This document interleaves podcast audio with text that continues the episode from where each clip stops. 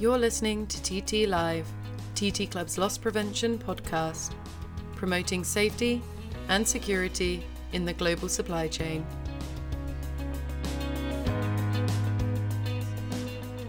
TT Talk, January 2021, remotely retrospective.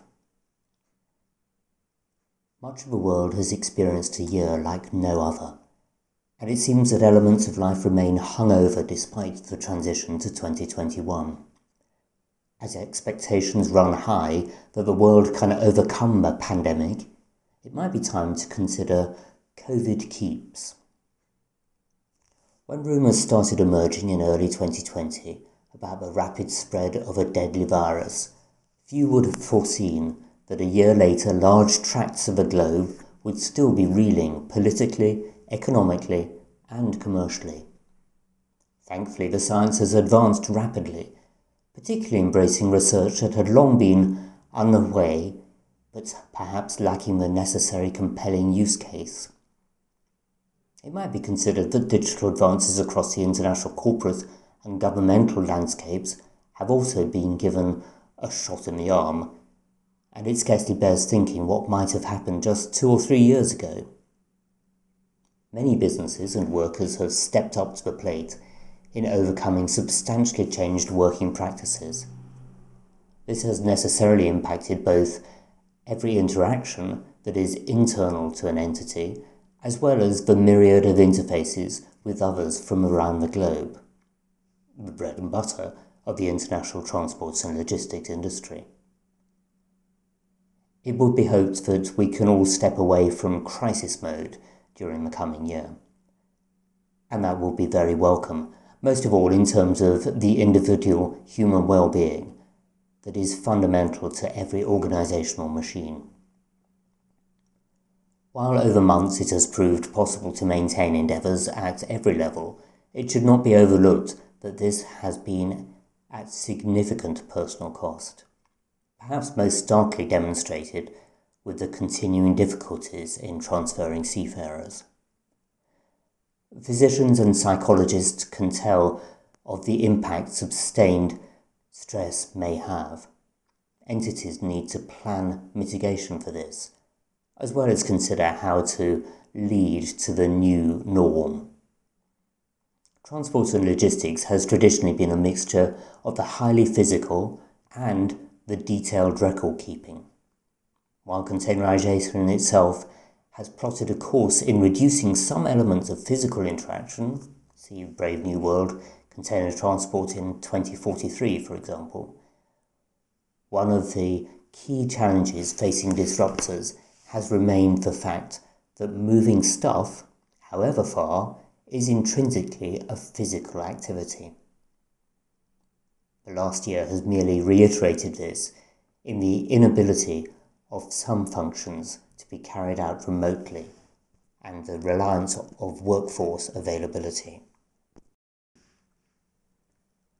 Some inquiries faced by TT and recorded amongst its coronavirus guidance page related to the ways in which maintenance and inspections could be continued during periods of disrupted mobility. Clearly, such activities are equally challenging for remote working. Nevertheless, many functions in this industry can be and have been successfully carried out by workers who have involuntarily and rapidly relocated away from their usual workplace. It is testament of mankind's advance that this has to a large extent been successful. Data and paperwork have over recent decades been increasingly transferred electronically. Those remaining bastions of paper and chops may be counting their days. The reliance in all kinds of transactions, and most particularly related to the global supply chain, have been moving inexorably forward on the basis of information and communication technologies. Even in recent months, advances in digitization have had similar reliance. However, potentially more important, at least from a risk perspective, has been the increasing adoption of operational technologies, or OT, that underpin much of automation and overall performance of kit. Perhaps the unfolding innovation in the industry is morphing in favour of the Internet of Things, IoT. Proper adoption of both OT and IoT will increasingly strengthen fundamental safety, enable robust decision making, and facilitate sound remote working practices.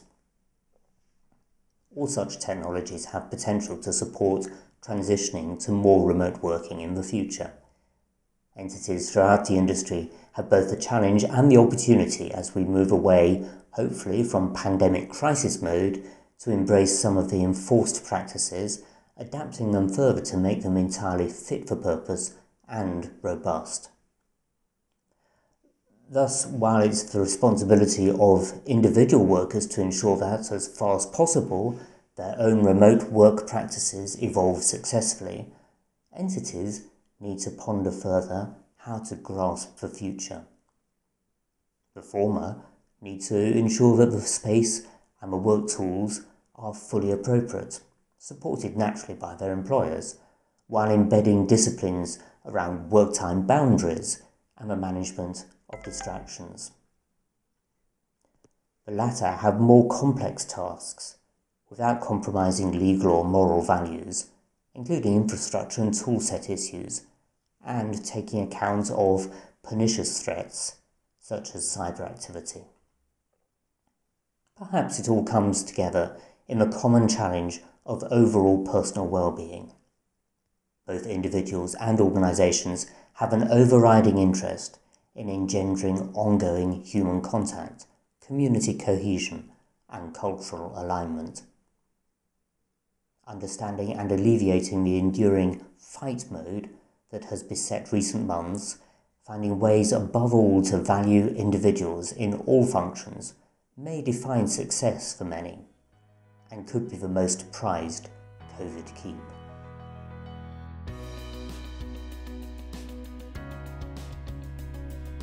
Thank you for listening to TT Live.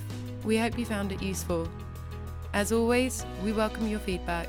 Either head to our website or email us at riskmanagement at ttclub.com. To make sure you never miss an edition, be sure to follow us for the latest loss prevention advice.